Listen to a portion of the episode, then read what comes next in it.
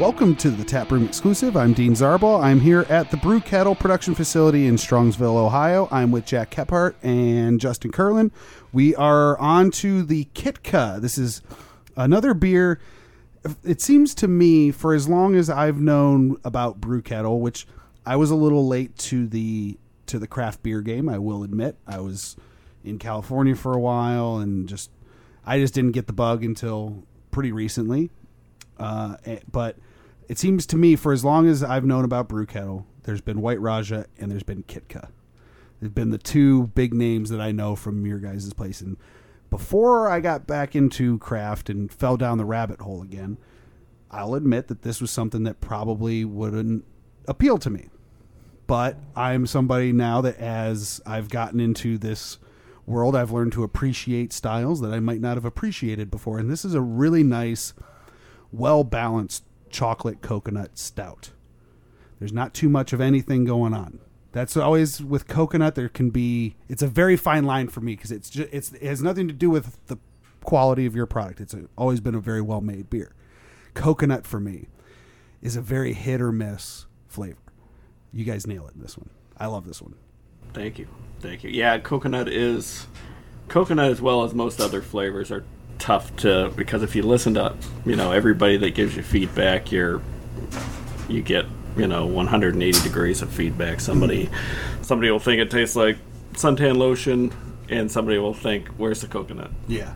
And so over the first couple years of brewing this, we you know went through various suppliers to you know give us that you know coconut and and chocolate flavor, and it was really the first first beer for us that was you know because there's a lot of flavor derived beers now mm. out there.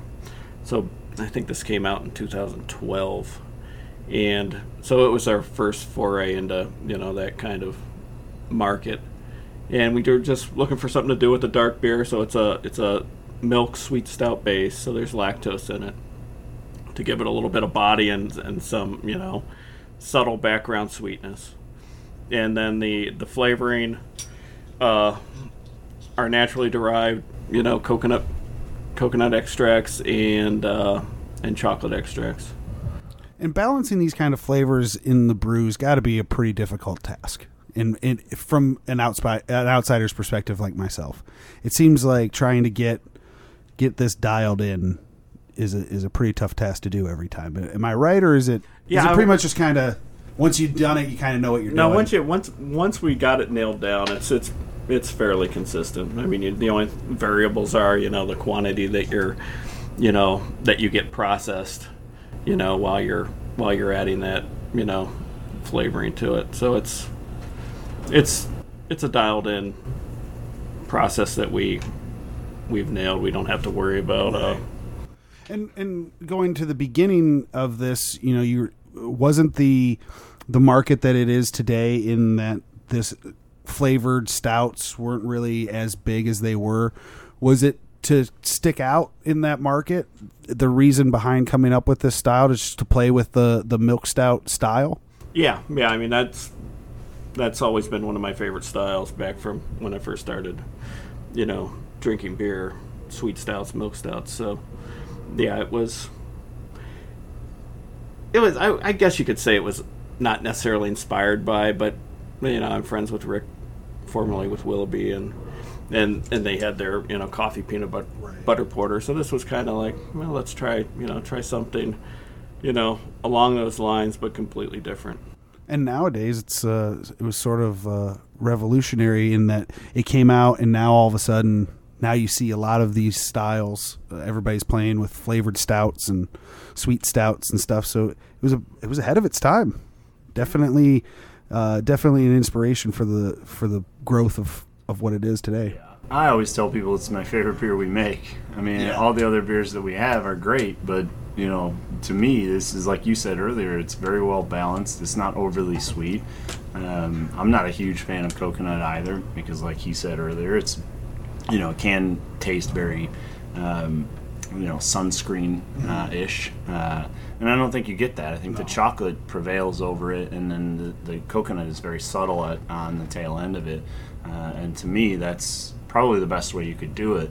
Um, and it's just it is it's very well balanced. Um, and so for me, I, I, you know, I'm a situational drinker, Yeah. but at the same time, uh, you know, I don't think there's any situation where I couldn't go. Uh, you know what? Even on a hot day, I could Yeah. I could crush one of those because it is very kind of light in, Yeah. in its body. So Well, it's I I see a lot of people still buying it in in the middle of summer, and stouts not normally you're in the middle of summer yeah, thinking you know that's not what you're necessarily thinking of, but that's kind of that tells you the product that you have yep. is people are willing to go out and get it in the middle of summer too. You know you got a really good product.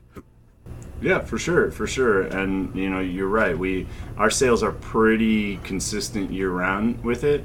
I mean, it, it is a much smaller category, so we don't, you know, obviously we sell a, a heck of a lot more White Raja than we would uh, Kitka, but um, it sells consistently. I mean, uh, throughout the year. So uh, it's a brand that we definitely are going to be, you know, moving forward with, and as we transition into that can and bottle, like we, we talked about, we will be transitioning Kitka right behind um, that with new graphics and the whole nine yards. So uh, still the same price point, ten ninety nine. So uh, we feel like we're priced appropriately there, and Yeah. um, so yeah, I mean, it's it's definitely a, it, it's in our mainstays, you know, uh, for a reason. So- Definitely. When do you have an idea of roughly when you can start seeing cans out? Well, I would say that's probably going to be towards the end of summer, somewhere in the August timeframe. I mean, realistically, because we, we have this new facility, um, you know, coming online, that's really going to determine when we can, you know, go full on.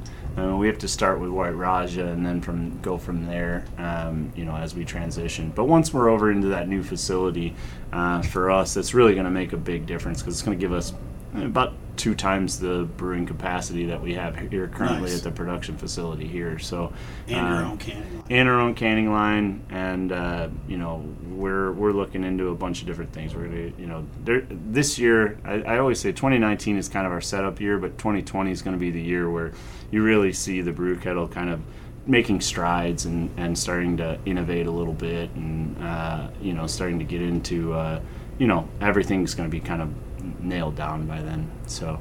Uh, but we're really excited about you know where that expansion into cans will do for us, and you know it's just going to open a bunch more opportunity. Absolutely. You know, like we've been saying, you know, take it more places. It just it's just a good uh, it's a good idea with where with where the industry's been moving. Is is this something when you if you're going to eat with it? Do you dessert the wi- do you pair this with a dessert or do you what do you- would you go main course what main course would you go with this, I should say? To me, I mean, everybody likes to pigeonhole stouts into dessert Desserts, because they typically have you know. But to me, I would cook with this. I would do any kind of Oh, a yeah. pork shoulder or any kind of a, that you could you could braise with that, or you know, even if you boiled it down and created a little bit, made it a little bit thicker, and then you know, kind of use it as a marinade. Um, but I mean, I like when people do big, big kind of proteins with s- be- you know, beers that they typically wouldn't Yeah. do because that to me means you're really stretching the limits. Yeah. It doesn't take a genius to say, "Hey, look, if you had a coconut pie, Right. it would go really well." Oh, with a this would be like a great with like a Yeah. creme brulee. Yeah, like yeah, it doesn't take a oh, genius wow. to do that. Yeah, Cool, that's man. real Thanks. easy. You know, Thanks for but that you- insight. You take that and you put a little coffee or something, and you braise a pork shoulder, and you make it cook it down. I don't know. You, there's a ton. Of, I'm not a chef, but I would tell you, I would be way more impressed by somebody using that in a, in- with some kind of a protein than they would be with some kind of a dessert. And you know, in this business, pulled pork. yeah, that's what I'm saying. Just something that you, yeah, if you if you cooked with it, I think you could. There, a, a good chef could do a lot of things with that. I have to do a lot of beer dinners in my world, and Yeah. um, so I've had a lot of bad desserts with good fruit beers or good, you know, stouts with Right. uh, fruit beers, and uh, so yeah, it's just one of those things where you know I like when people challenge themselves and try to take that and cook with some kind of protein. Yeah. uh, I think it's pretty cool. Well, let's issue a challenge right here, right now. Uh, throw out some recipes for Kitka. You can put it on uh, on my Facebook page at facebook.com slash the taproom exclusive. And and post your best Kitka recipes. I'd like to hear some some ideas of what's out there. Cause and if you need some inspirations or something, let's let us know because and- that's a good idea. Like just to as like a here it, you can make whatever dish you want, but the one ingredient you have to have in it it has to be Kitka. And we use. I, I, I feel bad for not knowing what it is, but they use it for something in at, At the- our- at the restaurants? At the restaurant. I will forgive you. You're not a chef. Yeah. well, no, I mean, uh, look, if the listeners have ideas, you know, we're all about it. I mean, and if it's really good, hit us up with it. You never know; it might end up on the menu if it's good enough. You know, um, so uh, it's definitely something. You know, look, look, we realize that our customers, our craft beer customers, and our restaurant customers, you know, they're very passionate about our beer as well, and.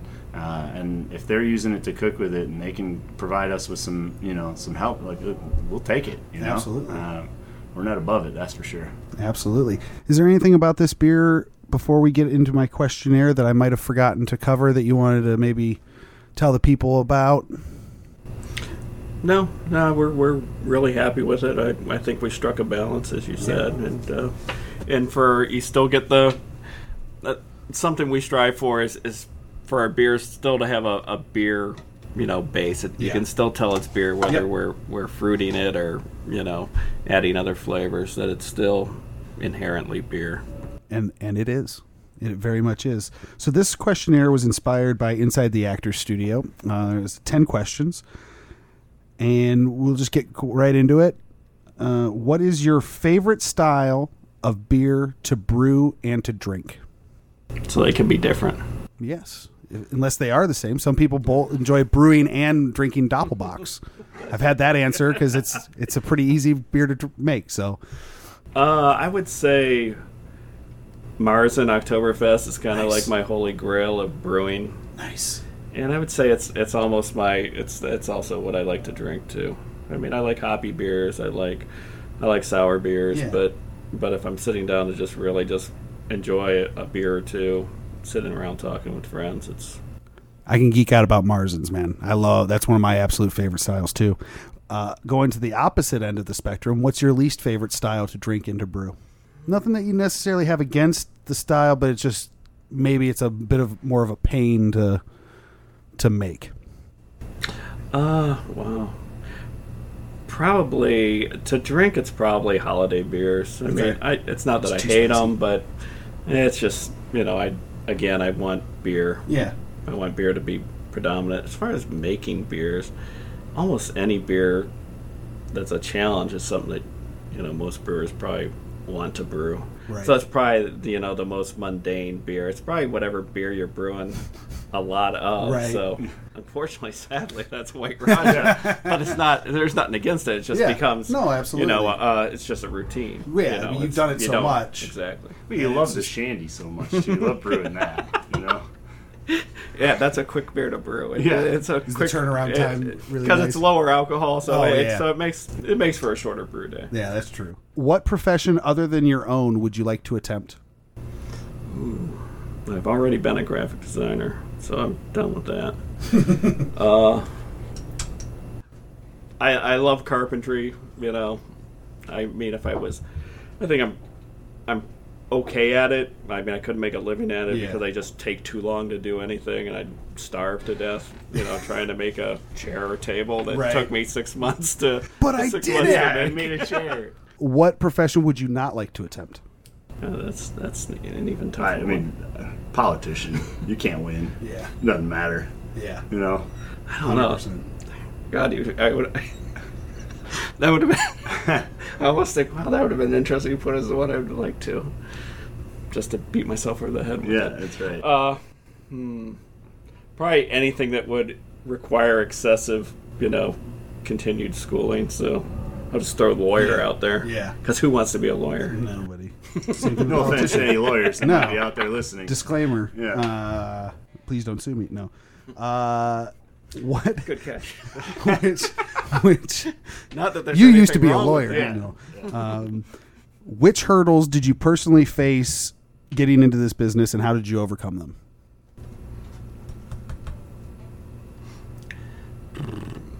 basically just getting your foot in the door and like i said i had a, lu- a lucky break you know having that happen Yeah. so you know i missed the uh, i missed the first wave you know back in the early 90s and then about the time i caught on it was you know right after 9-11 where you know breweries in town you know right 15 20% of the breweries in town closed you know from that maybe not because of that but you know just the economic. yeah. Yeah, absolutely. And yeah, so I, I I can't really say that I I've had any like brutal hurdles other than you know just at the peak of my growth phase there was kind of just a down you know Yeah. a low tide in the brewing industry. just ride the waves. Yeah. Uh, what has been the most interesting trend you saw in 2018 in the craft beer industry? You could help with this. one. I mean, to me, it's it's the swing back away from hops and, and towards lagers and towards you know sessionable, drinkable yellow beer, right? Um, absolutely. I mean, I think obviously the hazy phase is there, and it's you know it is what it is, but there is a solid amount of new lagers entering into entering into the market. Yeah. Um, so that was pretty interesting to me. I mean, we saw it coming, but um, you know, it's uh, this year it's really picking up steam. Absolutely. Uh, on the opposite end of that, least interesting trend that you saw recently. Too many hazy beers. Yeah. I mean, it's getting to the point where it's like, Just saturation. yeah, it's just over, over the top. Don't get me wrong, I get it, but it's sometimes to me being able to brew a beer with that amount of flavor Yeah. that's crystal clear. That's That's that's, the real challenge in it. You know, I, I'm gonna say this, Justin. He's not gonna like it, but but throwing throwing like gummy bears and Yeah. and, and Fruit Loops into into mash and you know Yeah. See what comes out. I agree, man. I, I I'm with you. Uh, I mean, and I guess as a, as a pub brewer, you have, I guess you have the, you have the ability to do that because you're selling small amounts of it. But Right. At the end of the day, man, give me a beer. what is uh, what is one piece of practical advice you'd give someone to start that is starting out in this industry? learn, you know, just go someplace and at least you know volunteer and, you know, just for a little bit. There's a lot of poor guys that you know, are you know opening places and, you know. If you find the right niche, the, the nice small community, you, you, you might be able to make it. But they're they're opening these you know smaller breweries and they're they're thinking about you know putting beer in package. So I would say a learn a little bit first, and then b serve a small community, and don't think about putting beer in package. Yeah. And to me, I would just you know follow that up by saying, don't be afraid to challenge the limits of what beer is and what beer can be. Right. Um, because I feel like the the best new brewers are the ones that are out there challenging what the public says is okay with beer and not. And the beers that stick around, the beers that have staying powers, are the ones that didn't listen to that and have challenged what beer is and what beer can be. Absolutely. If you could send a message to yourself 10 years ago, what would you tell the younger you? Just ten years ago, Just 10 years ago. if it was like twenty-five, Let's go 20. I have to go. I have to count back and see what would twenty-five be. uh, ten years ago. We'll just stick with ten. Uh, probably try to you know convince or just whisper in the ear of of, of uh, ownership here. You know, just because we didn't know, just to get into cans earlier. You know, I think that would have been a you know, a great thing. I mean, it's nothing that anybody did wrong. It's just, you know, it would just been nice to do that. Yeah, absolutely. Uh, and finally, what or who has been the biggest influence in your brewing career? Uh, I'm gonna say a, a really good friend of mine who passed away recently. Uh, he was like my homebrew mentor uh, down in Akron uh, by the name of Art Beal. He's, uh, I mean, he was a storied and and medaled homebrewer. You know, won uh, in the uh, amateur, you know, homebrewing awards. You know, circuit, I guess you could say. The uh, the American uh, Homebrew Association uh, has a annual na- nationwide competition, and and the brewer that you know garners the most points for you know medaled beers wins uh, an award called the uh, Ninkasi Award, and I believe he won that in 1998, and that was about you know about the time that I was at least joined the club that he was in, the Society of Akron area uh, Zymurgists, and uh, so he taught me a lot. I mean, he taught me basically, you know, everything I knew to to geek out and Yeah. and become a professional. Uh, and anything you guys want to get out about Brew Kettle and or yourselves before we head out? Not really. Just uh, you know, we uh, we're expanding. I don't know if you uh, we we obviously didn't talk about that, but um, we're looking to we'll be putting a store in Mentor here coming up soon, and then there'll be one in Avon shortly thereafter that. Nice. So. Uh, a lot of big things coming with the brew kettle. You know, like I said, 2020 is going to be a big year for us. Uh, the, you're going to see a lot of changes coming at the end of 2019 and then into 2020. So, um, you know, thank you guys. Thanks everyone out there that has ever supported the brew kettle. We obviously appreciate all the love and support we've given you guys have given us over the course of the last, you know, 25 years now, and uh, you know we're looking for some big things in the future. So, uh, any questions, please feel free to reach out to any one of us through our website, thebrewkettle.com. Um, we'd be more than happy to try to answer them for you. Thank you guys uh, for your time and enjoy your day. Tune in next time for another new, all new episode of the Taproom Exclusive.